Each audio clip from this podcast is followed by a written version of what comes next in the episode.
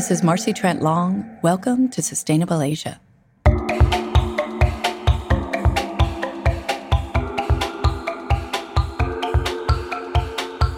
Three Billion is a four part podcast series about the seafood trade in Hong Kong, China, and Asia. It's made in collaboration with China Dialogue and sponsored by Swire Group Charitable Trust.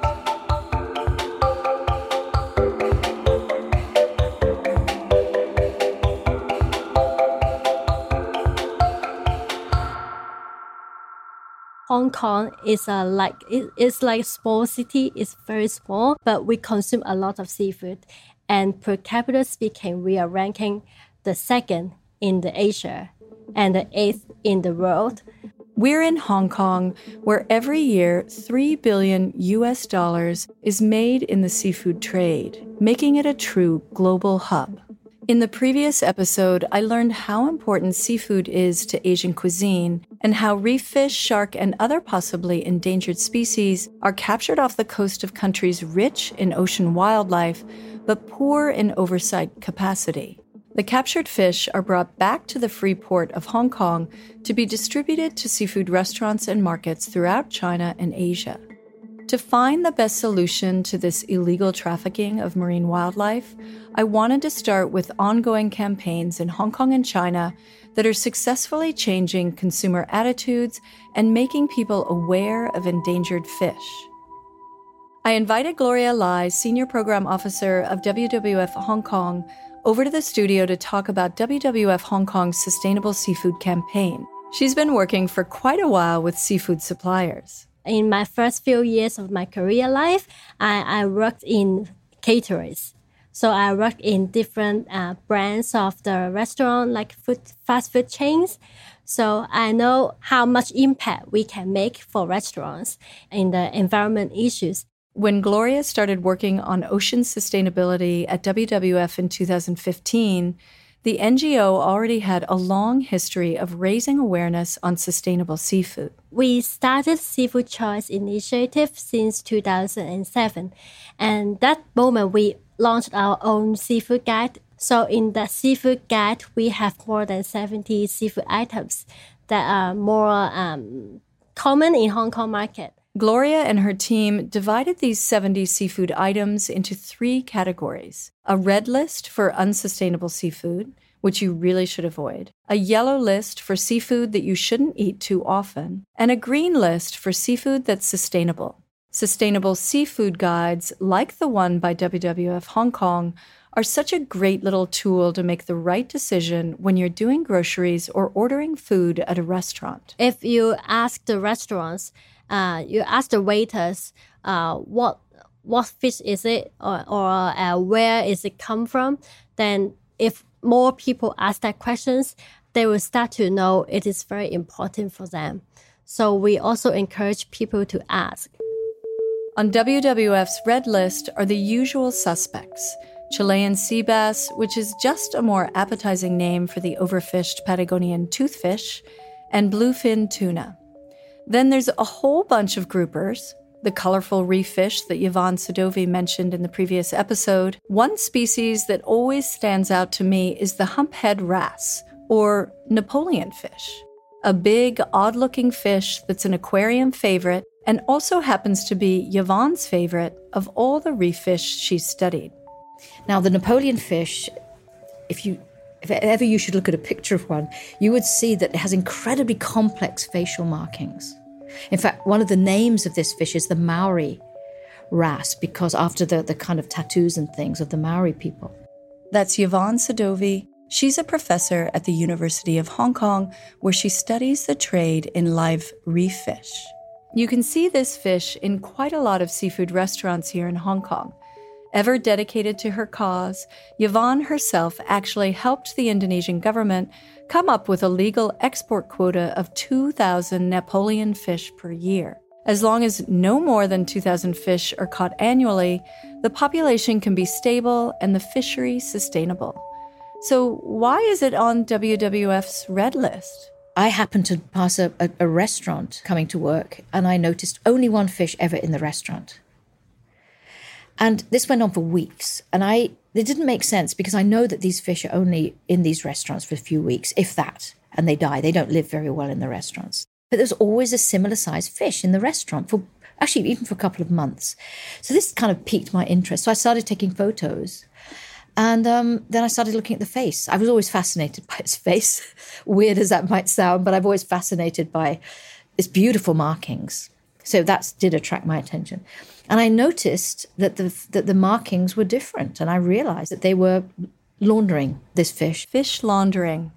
Just when you think you've heard it all. Napoleon fish. Let's say one of them exits uh, Indonesia. It has a export permit. It's legal. It comes into Hong Kong. It has an import permit. It's legal. It goes into a shop, and the shop has a possession permit, which it must have, and that must be publicly visible. It's legal. It sells that one fish. It's got no more fish. So illegal fish comes in, it puts illegal fish in the place of legal fish. Who's going to know unless you actually have tagged the fish? And that's actually probably how a lot of the illegal trade is, is conducted for this fish, Napoleon in Hong Kong.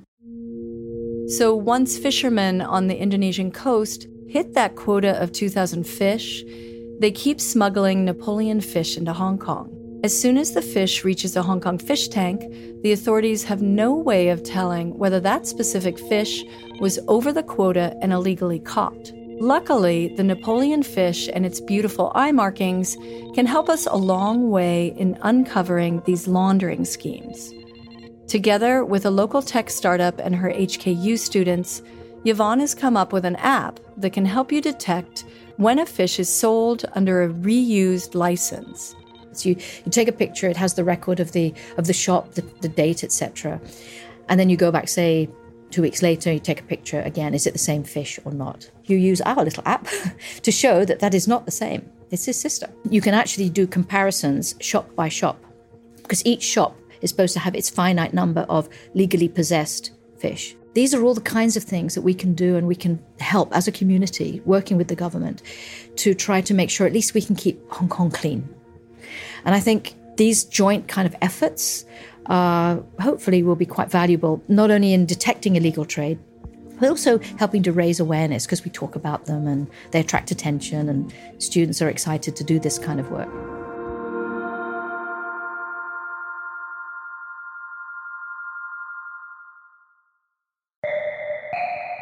A short break to thank our sponsor, Swire Group Charitable Trust creating positive change in education, marine, and arts through supporting registered nonprofit organizations, primarily in Hong Kong and mainland China. Equipped with a seafood guide by WWF and an HKU app to help uncover fish laundering, the conscious consumer can do a lot to incentivize restaurants to make sustainable choices. WWF's Gloria Lai and Bloom Association's Stan Shea are approaching caterers to see if sustainable seafood can become more readily available. So in Hong Kong, we mainly work with suppliers and also supermarkets, restaurants, hotels to ask them to source sustainable seafood. For restaurant or hotels, uh, we have two different strategy. The first one is to ask them to launch an ocean friendly menu. We also ask them to list out the seafood name, the origin, and the harvest method. And then the other one is for some hotel groups, they have a global commitment. So we help them to assess all items like, oh, this is green and this is yellow, this is red. And then after that, we will uh, encourage them to set up a commitment by certain period of time. Uh, you could achieve certain amount of your items will be sustainable. So these are two strategies. The fact that hotels and restaurants in Asia are open to these kinds of initiatives shows what a long way sustainable thinking has come here. Stan has observed this progress firsthand. I remember 10 years ago, I went to a hotel to do um, a seminar on marine conservation. The person who was talking to me is from the hygiene department. And I was like, ah, why is the hygiene department doing the environmental stuff? And then she explained because there w- wasn't any position in the hotel to actually have a department dedicated on environmental related issue. At that time, that was 2009. Five years later, Stan went back to that hotel. Where previously environmental issues were relegated to the hygiene department, Now, this hotel has a proper policy manager for corporate social responsibility, or CSR.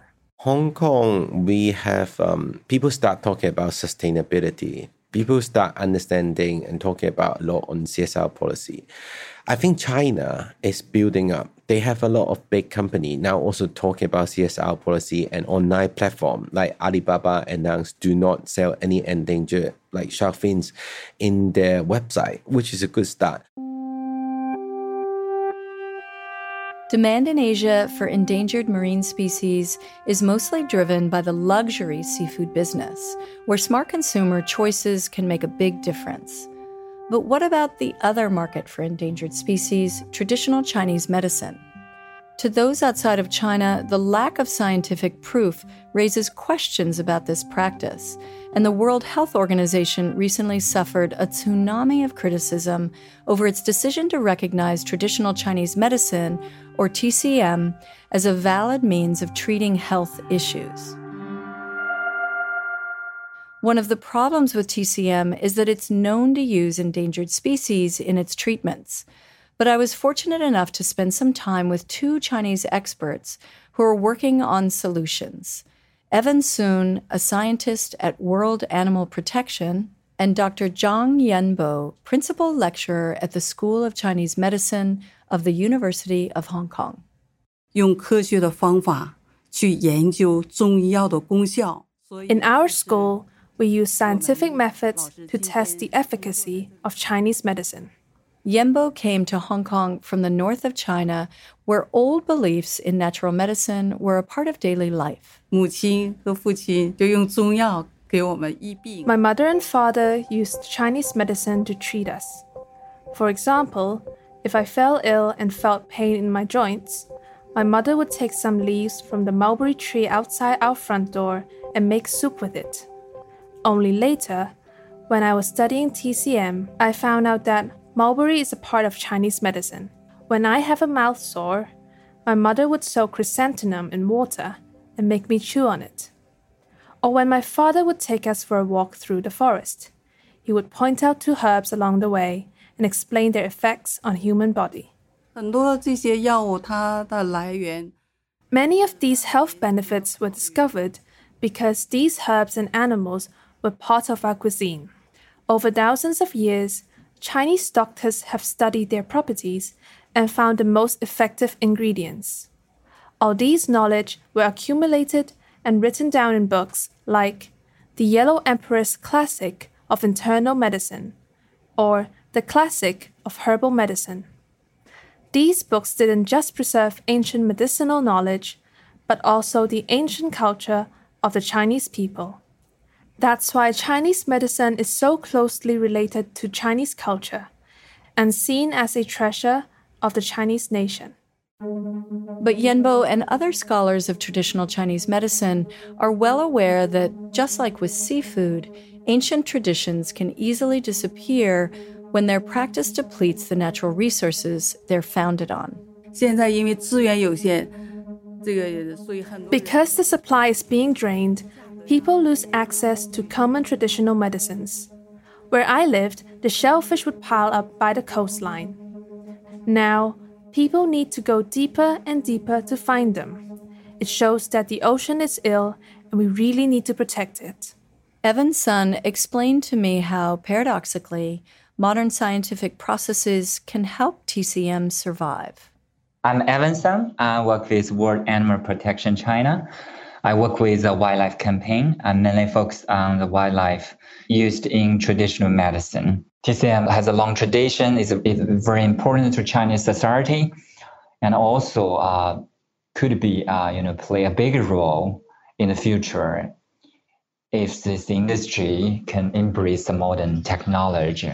If the industry want to develop in a sustainable way, they have to find the substitutes because raw material from the endangered species will be not available. So that's good, also good for the TCM industry to, to have a better development. By identifying which exact components of the herbal or animal ingredient have the medicinal properties, Chinese doctors can replace the endangered species in the preparation and take away the demand for illegal wildlife trade.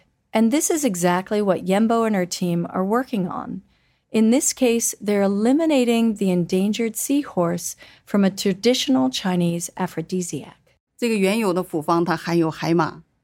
looked at all the compounds in the medicine, removed the seahorse, and tested its effectiveness. We left the other ingredients as they were and found that the medicine was equally efficient. The same has been done with bear bile which is also a part of Chinese medicine. We did a study where we replaced the bile with three types of herbs, and we found that it was a successful alternative. I find it so interesting that professors in labs are working on these old traditional ways of healing and trying to make them sustainable again. But I can imagine that it will be quite hard for people who grew up with the belief that dried seahorse improves male fertility, to then accept that an herbal substitute can do the trick? So, in terms of awareness, people in China, you know, have more knowledge about the endangered species, the issue of endangered species. Less and less endangered uh, species uh, was used in traditional medicine. I think that over time, these practices will change. Education levels used to be very low in China. Chinese medicine was often just practiced by family members, or there were doctors who hadn't actually studied anything. Now, the vast majority of practitioners in Chinese medicine are highly educated.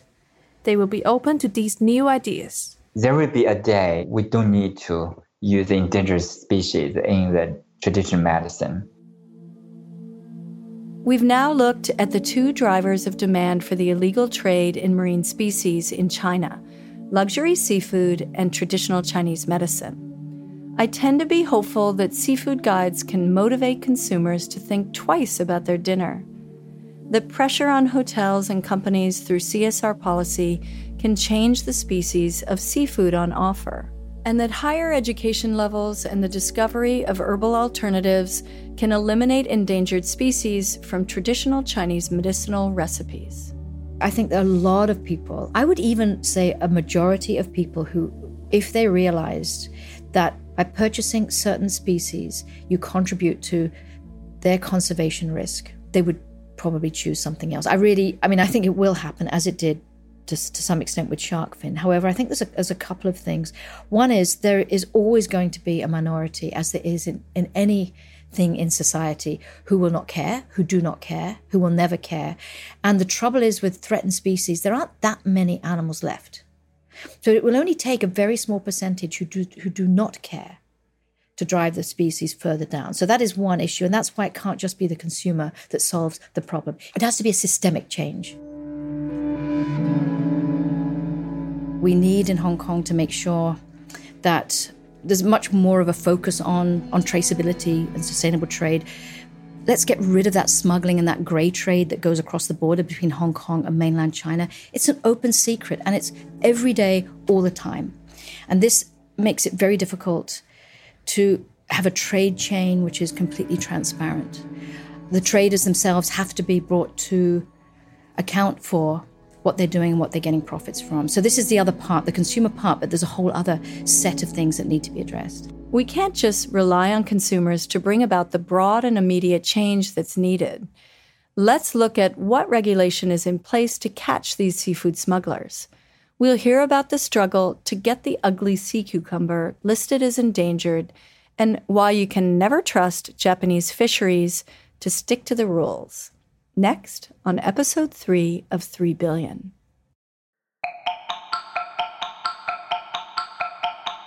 Three Billion is produced by me, Marcy Trent Long, in collaboration with China Dialogue.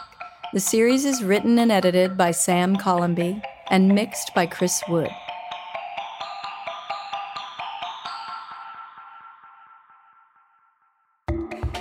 Thanks to our sponsor, Swire Group Charitable Trust. Additional thanks to Zhang Chun and Ma Tianjie at China Dialogue Beijing, Josie Chan for translation, and our voiceover Crystal Wu. Interviews were recorded at the Journalism and Media School of the University of Hong Kong. The intro and outro music is made from repurposed and recovered waste items by Alexander Mobison. Learn more about his music at kalelover.net.